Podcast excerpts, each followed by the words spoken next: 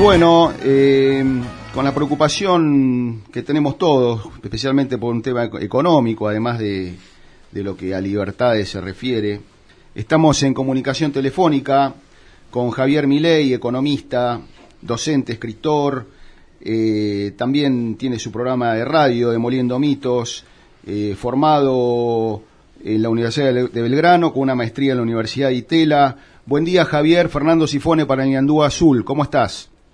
Buen día, Fernando. Un gusto hablar contigo. Bueno, bueno, me alegro, Javier, de haber poder este, tener esta comunicación. Em, vamos a ir directamente a una pregunta. El otro día te escuchaba en, un programa eh, calificar a nuestro presidente Fernández de pragmático y muy inteligente. Y obviamente eh, la pregunta va con trampa, ¿no? Porque eh, eso en el fondo indica que eh, tendrías que tú tendrías una esperanza de que de que él en algún momento pegue un volantazo. ¿Esto es así? Mira, la realidad es que él se debe a su base de sustentación política. Entonces, cualquier desvío de lo que es su base de sustentación política, está claro que no le permitiría avanzar eh, en la gestión. Por lo tanto, yo creo que el verdadero Alberto Fernández se va a ver cuando estalle la crisis, porque ahora el problema radica en que la presencia del coronavirus lo que hace es radicalizar el movimiento hacia la izquierda que él tenía que hacer para contentar a su base de sustentación política, porque en el fondo la mayor parte de los votos eh, son de Cristina. Sí, claro, claro. O sea, vos decís que eh, esta, esta crisis que recién comienza y se ve quizás frenada, ¿no? Por la, por la pandemia, agudizada en un lado y frenada por otro, porque eh, la gente está encerrada, pero esto en algún momento va a impactar, en algún momento estos puntos del PBI que se, que se van perdiendo, este, los vamos a sufrir todos. Este, ya digamos que los puntos de PBI que se han perdido, corregime, son los mismos en estos 6-7 meses que en, toda la gestión Macri, ¿o no? Es muchísimo más. Muchísimo más. De hecho, la caída en el mes de abril fue del 26,4%, en lo que va del año se acumula 11%. Esto ya es más profundo que lo que se cayó en el año 2002, que fue 10,9%. Javier, buen día. Diego Gajan te habla. Buen día, Diego. ¿Cómo andás? Un gustazo. Una, para tenés mucha audiencia en las redes sociales y en Suárez, eh, especialmente. Así que eh, un, gran gusto hablar contigo. ¿Qué, o sea, vos como economista, porque están los economistas, los infectólogos, los opinólogos y todos los, los logos que le quieras poner. Vos desde tu, tu lado de economista, ¿cómo hubieses encarado esta, para, para no caer como estamos cayendo y no provocar más muertes por el problema económico como se están provocando que por el propio coronavirus. ¿Cómo, cómo lo hubieses manejado vos si, es, si nos lo podés explicar a, nuestra audiencia? Mira, dentro de la desgracia que implicó la, llegada del nuevo virus, desde mi punto de vista, Argentina en algún sentido tuvo suerte porque pudo capitalizar las experiencias de otros lugares. Ahora, hay un par de reflexiones. Una es que no hay un único modelo de cuarentena como quiere presentar el presidente y la infectocracia. Es decir, eh, es bastante poco serio. De hecho, las definiciones de algunos eh, miembros de la infectocracia, digamos, como ser, por ejemplo, el doctor Pedro Camp, ¿no? Cuando te plantean es este modelo la muerte y si vos no estás a favor de esto estás a favor de la muerte. La realidad es que hay un montón de modelos exitosos en el mundo como el, el caso de Hong Kong Taiwán Singapur Corea del Sur eh, Alemania digamos Suiza Japón Israel entonces eh, Nueva Zelanda Australia. Entonces si hay tantos casos exitosos digo por qué tenés que eh, tratar de hacer comparaciones, además de, muy torpes, ¿no? Porque es muy interesante porque siempre te comparan contra Estados Unidos. O Brasil, ¿no? También. Con Brasil, ¿no? pero es muy interesante eso porque en realidad, bueno, primero porque está muy cargado ideológicamente y se nota. Ahora, vos sabés que es interesante porque, claro, también es cierto que en, Estados Unidos viven 350 millones de personas. ¿no? Y también es cierto que en Brasil, digo, viven un número muy importante de personas. Entonces, el punto es, ¿cómo son las muertes en lo que va del año comparadas con la del año anterior o años anteriores? Y una de las cosas que vos te das cuenta, esto, por ejemplo, en el caso de Brasil fue hecho por eh, Gustavo Segre. Sí. Y te digo, están más o menos en el mismo nivel o hasta en un poquito abajo de las mismas muertes que tenías el año pasado. Y en Estados Unidos pasa más o menos lo mismo. Entonces, en el único lugar que, que yo, digamos, mm, eh, me guardo el derecho de todavía mirar los números, dijeron en Inglaterra que había sucedido otra cosa. Eh, entonces, Ahora, ¿por qué no, no, hablan del caso de España, donde los irresponsables de los socialistas y comunistas que están en el poder, ya con casos dentro del país, eh, hicieron la vista gorda y permitieron un montón de actividades que, que tenían un montón de personas todas juntas, con tal de que se puedan hacer los festejos del 8M? Por lo tanto, hay una doble vara, hay una doble moral, o sea, la verdad es que la forma en que el, gobierno está manejando esto es casi que, que rosa lo payasesco. Y además, cuanto más extendido es en el tiempo la cuarentena y cuanto más profunda, además te muestra las debilidades del sistema de salud, donde claramente los problemas están en el sistema de salud pública. Entonces, Digo, ¿para qué te cobraron impuestos durante tantos años y hoy tenés un sistema de salud que es una basura? Entonces, eh, la verdad es que...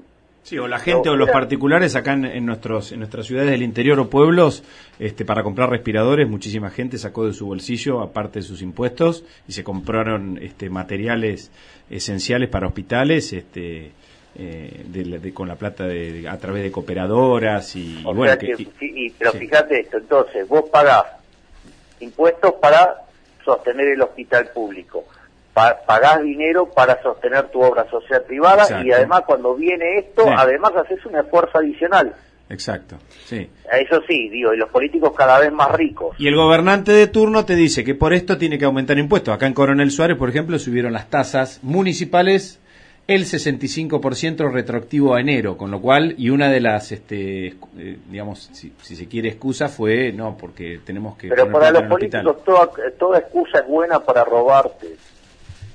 Buen día, buen día Javier, María Garros, mucho gusto. Hola María.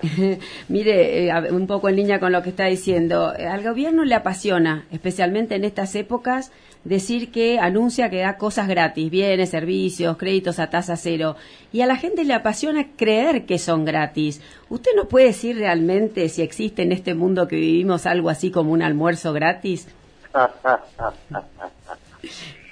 en la Universidad de Chicago hay una pared que tiene escrito una frase de Milton Friedman que justamente dice, no hay tal cosa como un almuerzo gratis. Nada es gratis, alguien lo tiene que pagar. Lo que pasa es que, claro, las basuras inmundas de los políticos dicen que es gratis, claro, porque no la pagan ellos, lo pagan con el bolsillo de otro. Entonces a ellos les encanta hacer caridad con el bolsillo ajeno. Ahora cuando viene, digamos, que hay que ponerla de ellos, olvídate. Entonces la verdad que no, es, no hay nada gratis eh, y alguien lo tiene que pagar. ¿Y quién va a pagar esta fiesta? Va, esta fiesta no, esta desgracia, pero ¿quién va a pagar toda esta los entierro? Impuestos, los impuestos, sí. Los pagadores de impuestos. Hay que llamarlos así y no contribuyentes, porque llamar contribuyente al pagador de impuestos es como que el violador llame a su víctima novia. Claro, sí, tal cual. Hola Javier, mi nombre es Martín Aguer. Eh, me encanta tu, tu prédica anarcocapitalista eh, pero a veces te veo un poco eh, desbordado y caliente cuando tenés que expresarlo, capaz que eso te juega un poco en contra, ¿no? eh, a ver, vamos a ponerlo en, en términos relativos. ¿Vos te tocó alguna vez hablar en un lugar donde hay 15 personas eh, tratando de interrumpirte y tratando de que vos no, no presentes tu idea? No, no, te veo, te he visto en muchos videos y, programas. y... es terrible, horrible. Entonces, eh, como además yo no, no, no voy con un cassette y tampoco voy sabiendo qué temas se van a tratar en el programa, yo estoy razonando en ese momento. Entonces, cuando vos estás razonando en ese momento, te tenés que escuchar para elaborar el razonamiento. Si vos tenés, digamos, 15 personas interrumpiéndote o tratando de que vos no hables, porque es parte de la técnica del surderío eso, para que vos no expreses tu idea, eh, bueno, eh, no te queda otra que levantar la voz para poder seguir escuchándote. Es decir, por eso yo siempre propongo que aquellos que dicen que digo, yo tengo una actitud violenta o algo por el estilo, o que yo soy un gritón, propongo que me demuestren cuándo yo agredí primero o cuándo yo levanté la voz sin que antes no haya habido un intento de interrupción. Sí, sí, yo, más que nada yo para que no haga ruido en tu, en tu prédica, yo sé que vos sos eh, profesor de Tantra o has sido profesor de Tantra, entonces digo, bueno, por ahí un poquito de, de zen y un poco más de calma para que el mensaje llegue mejor.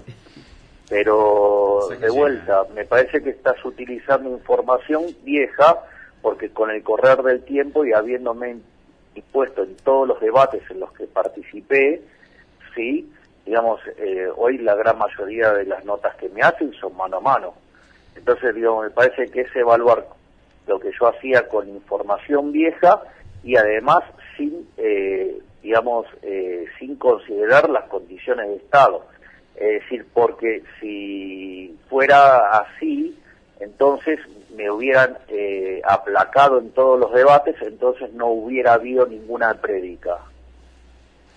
Javier, eh, hablando un poco de la de cómo se avasallan o están avasallando algunos derechos eh, por parte en general de nuestro gobierno actual y pero de la izquierda en general, como la vida o la libertad o la propiedad privada.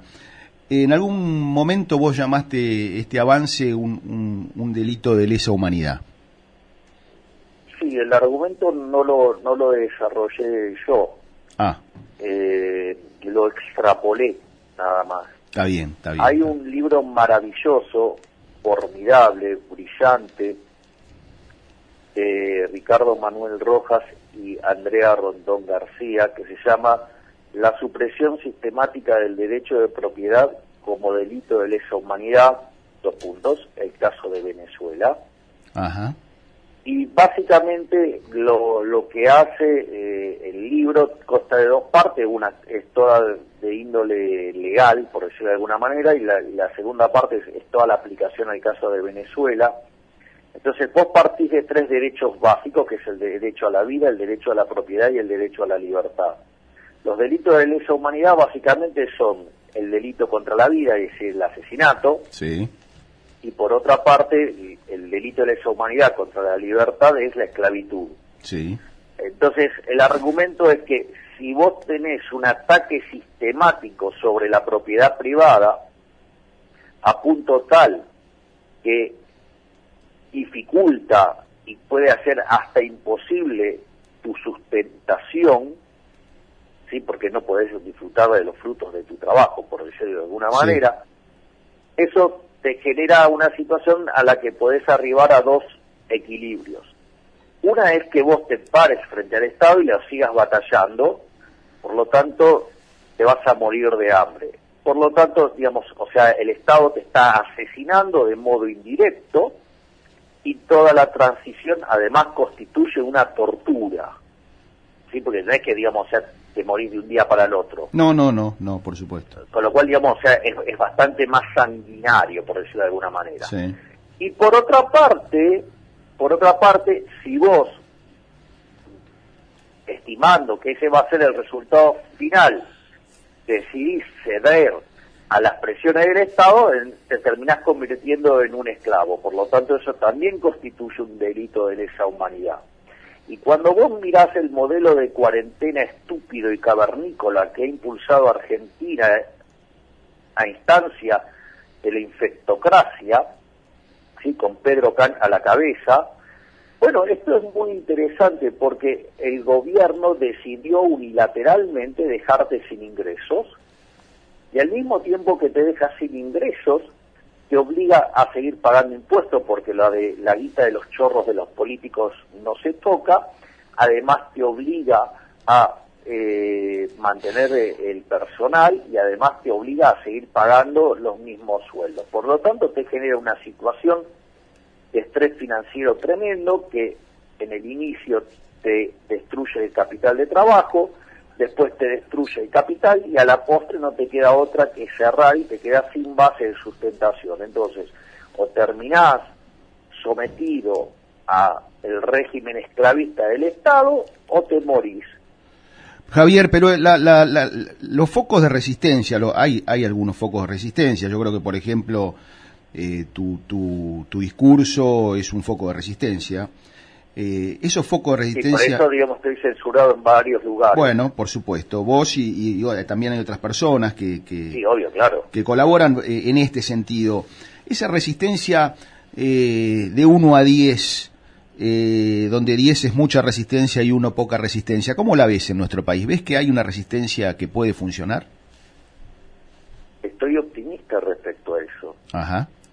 La manifestación del 20 de junio fue muy importante, incomodó muchísimo al gobierno y, fíjate que esto es muy interesante. Voy a hacer algunas cosas antes de ir a la del 9 de julio. Sí. Fíjate cómo de modo perverso el gobierno utiliza la cuarentena las cuarentenas venían siendo de, de 15 días. Cuando los mugrosos, impresentables, asquerosos y repugnantes de la izquierda fueron a quejarse para pedir más planes o para pedir más plata o para pedir o quejarse por una cuestión racial, nadie se quejó. El gobierno no dijo nada, les dio todo lo que quería, listo. Cuando fueron las personas de bien a quejarse porque querían trabajar, porque sus negocios estaban quebrando, el gobierno contestó con una cuarentena de lugar de 15 días de 21 días. Después del sopapo que se comió el gobierno con lo de Vicentín, nos trajo a fase 1. Es decir, fíjate cómo utilizan la cuarentena como mecanismo de represión sobre la población, no solo eso, sino que además, yo recuerdo el presidente Alberto Fernández con la periodista Cristina Pérez ah, mostrarle un gráfico diciendo ustedes querían eh, abrir los negocios, ustedes querían salir a correr, aquí tienen los efectos. Y después, días más tarde, el ministro, el chanta del ministro de Salud, porque es un chanta y es un hipócrita, ¿no? Porque cuando tuvo un problema eh, digamos, terminó atendiéndose en, en, el... En el Otamendi Miroli. Claro, en, lugar de hacerlo en la salud pública. No fue al Posadas. claro, digo, bueno, digo, lo mismo pasa con la señora vicepresidente, eh, que, que, se, que se atiende en, la clínica más cara de Argentina. Entonces, pero al, al margen eh, de eso, lo que, lo que quiero ir es que la cuarentena fue utilizado como un mecanismo de represión y, digamos, el tema, por ejemplo, de perseguir y estigmatizar a, los runners en el fondo era una mentira, digo, para mostrar cómo, digamos, se maneja el gobierno. Y después de eso, digamos, la gente le contestó con el banderazo del 9 de julio y que como elemento por demás interesante es posible observar que a diferencia de lo que han sido las manifestaciones históricas en Argentina, donde era imposible encontrar un hilo conductor, era imposible encontrar coherencia, porque de hecho había reclamos contrapuestos, y eso permitía a las basuras humanas de los políticos eh, levantar las frases que les interesaban a ellos y construir un relato sobre eso. Entonces, es interesante porque estas marchas fueron muy concretas en las cuestiones que plantearon. Plantearon el tema de la libertad, plantearon el tema de la propiedad privada, plantearon el tema de trabajar y plantearon el tema de la igualdad ante la justicia. O sea, la verdad es que a mí me sorprende gratamente que en las últimas dos eh, marchas los valores subyacentes en las mismas eran valores que tienen que ver con el ideario libertario. Por lo tanto, me parece un avance significativo y, bueno, eh, espero Dios que esta esta prédica de las ideas de la libertad, digamos, sigan eh, generando frutos y que la gente empiece a entender que, los, que la política y los políticos y el Estado no es la solución, sino que son verdaderamente el problema y que la única forma de progresar, ¿sí?, eh, es sacarse a estas basuras de encima. Javier, eh, nuevamente Diego, estamos, bueno, estamos hablando para la audiencia con, con el economista Javier Milei. Em, el gobierno y los políticos, este, sin, sin, sin seguir con, los con los calificativos, este, se guía y se basa en las encuestas. No son calificativos, son epítetos. bueno, se, eh, sigo con la pregunta. Se basa en las encuestas, vos sos una, una persona de, números, eh, y está ha caído eh, de manera importante el, la opinión de la gente con respecto al, al presidente Fernández. O sea, arrancó el primer mes, dos meses, donde la gente estaba tenía un nivel de aprobación, o según dicen las encuestas, este, alto, y hoy este, que se enojaba cuando una periodista le preguntó por el tema de la angustia y hoy este, e, evidentemente les ha llegado un poco por estas marchas que vos este, muy bien comentabas y, y, por, el, por el deterioro social ha, bajado muchísimo en las encuestas. ¿Cómo, ¿Cómo crees que va, que sigue esto ahora cuando termine, cuando termine estos días de la, de la cuarentena? Porque todos, todos vamos viendo que que día a día hay 2.500, 3.000 infectados, entonces este, va a llegar el, el, fin de, la, de esta cuarentena de 15 días y va a decir, bueno, ahora todos a volver a trabajar. ¿Cómo, cómo lo ves a eso? La verdad es que no, no tengo bien claro cómo lo van a hacer. Es, es cierto lo, lo que vos señalás, este, de hecho salió ayer una encuesta de, de Giacobbe, que es un una consultora que trabaja muy bien, eh, y el saldo de respuesta, que es lo que verdaderamente cuenta, ¿no? que es la, opinión positiva menos la negativa, eh, hoy casi ya ha desaparecido ese saldo de respuesta positivo, ¿no? Está en menos de 5 puntos, o sea, después de haber tenido cerca de 70. Entonces, o sea, porque al principio nadie lo reprobaba y casi todo el mundo lo aprobaba. Eh, así es que, en realidad, yo eso está claro que, que le está poniendo un límite a, este modelo represivo, pero el problema pasa porque es lo que quiere hacer el gobierno, ¿no? O sea, a ver, cuando vos, digo, porque esto, digo, lo que uno no tiene que caer es en hacer los análisis puntuales. Cuando vos mirás, por ejemplo, el, hay un hay una conferencia, un, o sea, que hace una charla que tiene eh, Alberto Fernández con eh, Lula. Bueno, esa charla es muy importante. Cuando dice que extraña, que extraña a, Chávez y a, Evo Morales y que no los tiene, ¿a esa charla te referís? Bueno, exacto. Bueno, pero en esa, en esa, en, en eso creo que son 48 segundos, nombra todo un conjunto de presidentes que, son parte del Foro de San Pablo.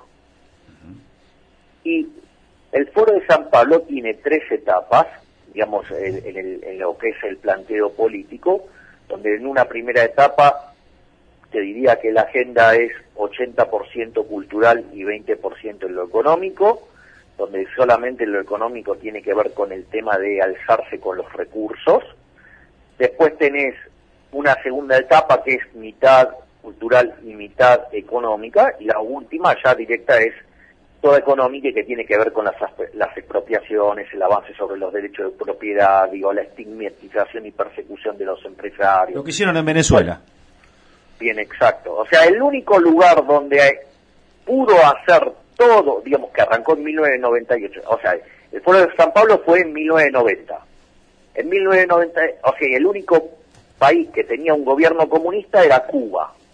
Digamos, el que lo logró después fue Chávez en 1998 y después vinieron todos los demás. Entonces, en ese contexto, vos tenés que Venezuela pudo terminar las tres etapas. ¿Qué te encontrás con Venezuela? Que de ser uno de los países más ricos de la región y tener una riqueza en su suelo equivalente a un millón de dólares por habitante, vos qué te encontrás?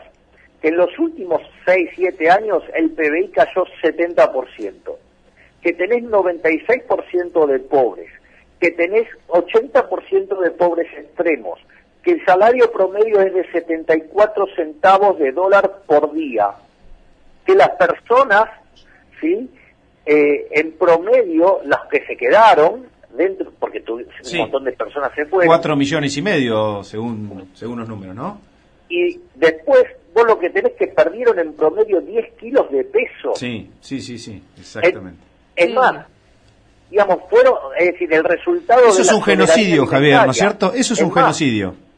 Bueno, perdieron, perdieron además, ¿sí? La soberanía petrolera. Sí. O sea, eso, eso es el socialismo. Sí, Javier. Eh, sí, disculpe, vio, que ahora está diciendo que quiere como fundar un nuevo capitalismo donde él, dice él, eh, parafraseando este, o, no, utilizando este pobre hombre yo, que debe ser un santo varón, pero lo quiere usar para decir un capitalismo, dice Fernández, donde sea más importante un gerente de producción que un gerente de finanzas. Hasta esas cosas tenemos que escuchar, ¿no?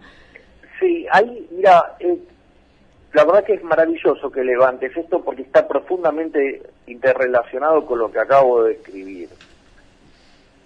Porque eso que planteó eh, Alberto Fernández es una colección de clichés hecha por personas ignorantes, donde básicamente, tal como señalaba Hayek tan brillantemente, dice, si los socialistas supieran de economía no serían socialistas. Y todo lo que hizo Alberto Fernández, yo he punteado por lo menos, así a la ligera, 12 puntos. O sea, en menos de 17, en cerca de 17 minutos cometió 12 errores groseros. Dentro de esos errores groseros está esto de cuando habla, por ejemplo, del capitalismo real y del capitalismo financiero. Habría que agarrar, sentarlo junto a un contador y que le muestre un balance y que y así aprende que el lado real, que son los activos de, una empresa, del otro lado tiene financiamiento, es decir, activos financieros, donde esos activos financieros son la deuda o las acciones, donde algunas empresas además con determinadas características deciden venderlas en el mercado, que es una forma de canalizar los ahorros, ¿sí? De la gente que no se canalizan desde el sistema bancario. Y que si él destruye el lado financiero, ¿sí? por ende el lado real se va a achicar. Pero bueno, no lo entiende. Y después dice disparates como el que muy bien acaba de mencionar María. A ver, cuando el, cuando el gerente financiero, digamos, es más importante que el gerente de producción, la verdad, además de ser un cliché tonto, gastado y viejo, habría que explicarle que eso pasa, por ejemplo, cuando vos te encontrás con altas tasas de inflación, con fuertes fluctuaciones del tipo de cambio, con fuertes procesos de redistribución del ingreso por cambio de precios relativos, que son todos frutos de pésimas políticas económicas. Es decir, entonces, el primero que debería hacer algo para que esa realidad cambie es él, digamos, poniendo la macroeconomía en orden y no, digamos, con eh, un déficit fiscal colosal, con una presión fiscal en blanco que es más, la más alta del mundo, con 69 mil regulaciones y que la única forma de progresar en este país es robando junto a los políticos. Más claro imposible, Javier. Javier, la última de mi parte. Estamos hablando con, el economista Javier Milei y te saco del tema números. ¿No has pensado involucrarte en política eh, activamente eh, en las próximas elecciones? Creo que todavía no es mi momento. Yo me siento mucho más identificado con, con la batalla cultural. ¿Qué edad tenés, Javier? Voy a cumplir 50 años. 50 años. O sea, yo no me siento identificado, al menos por el momento, con, con la batalla política, me siento mucho más identificado con la batalla cultural.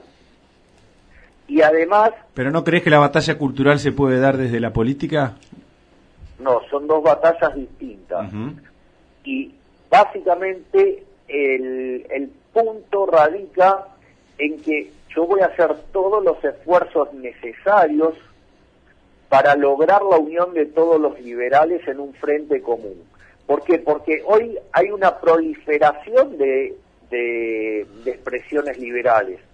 No solo está el Partido Libertario, donde yo soy presidente honorífico de, de, la Ciudad Autónoma de Buenos Aires, sí, pero digo, soy presidente honorífico, está claro, ¿no? O sea, soy una figura decorativa, por decirlo de alguna manera. ¿Por qué? Porque lo mío es la batalla cultural. Digamos, está también el trabajo que está haciendo brillantemente Agustín Echevarne con, con Unidos, está el intento de volver al ruedo de Ricardo López Murphy trayendo de vuelta a recrear, está el, el, trabajo que ha hecho José Luis Espert, está, digamos, la, la, la unión del Centro Democrático, está el trabajo que está emprendiendo el Partido Demócrata liderado por Carlos Walter, digamos, donde, por ejemplo, están en, tratativas también con eh, Roberto Kachanowski. Entonces, fíjate que hay un montón de figuras, ¿sí?, que estarían, eh, bueno, está el Partido Autonomista Nacional, entonces, fíjate, tendrías la figura de Roberto Kachanowski, de Ricardo López Murphy, de José Luis Espert, más los candidatos que surjan eh, del Partido Libertario y de, y de Unidos. Entonces, yo lo que voy a hacer es mantenerme afuera de todo ese proceso para tratar de lograr, y en eso es lo que, en lo que trabajo, en unir a todas esas expresiones que dan en paralelo la batalla política mientras que otros damos la batalla cultural. Porque la batalla cultural sin sustento político no es nada. Y la, y la batalla política sin informar y dar a conocer las ideas de la libertad en un país que está contaminado por más de 90 años de colectivismo, tampoco va a, eh, digamos, tener buenos frutos. Entonces me parece que hay que trabajar en las dos líneas Creo que hay personas que tienen mejores capacidades relativas para estar en un plano que para estar en otro y hay y es más me parece maravilloso que digamos los más experimentados digo vayan a la arena política.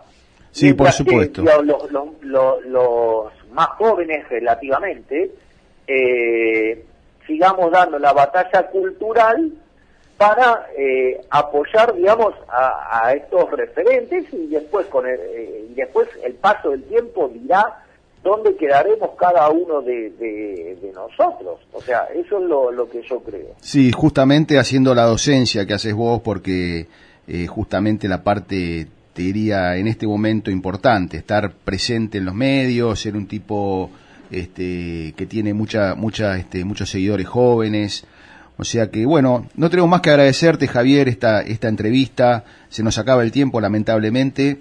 Eh, así que, bueno, eh, te comprometemos para por ahí en otra, en otra oportunidad hacer, charlar de otras cuestiones. Eh, y, bueno, te mandamos un abrazo grande. Bueno, muchísimas gracias a ustedes por la nota y pueden llamarme cuando sea necesario. Bueno, muy amable, Javier. Gracias, muy Era Javier Milei.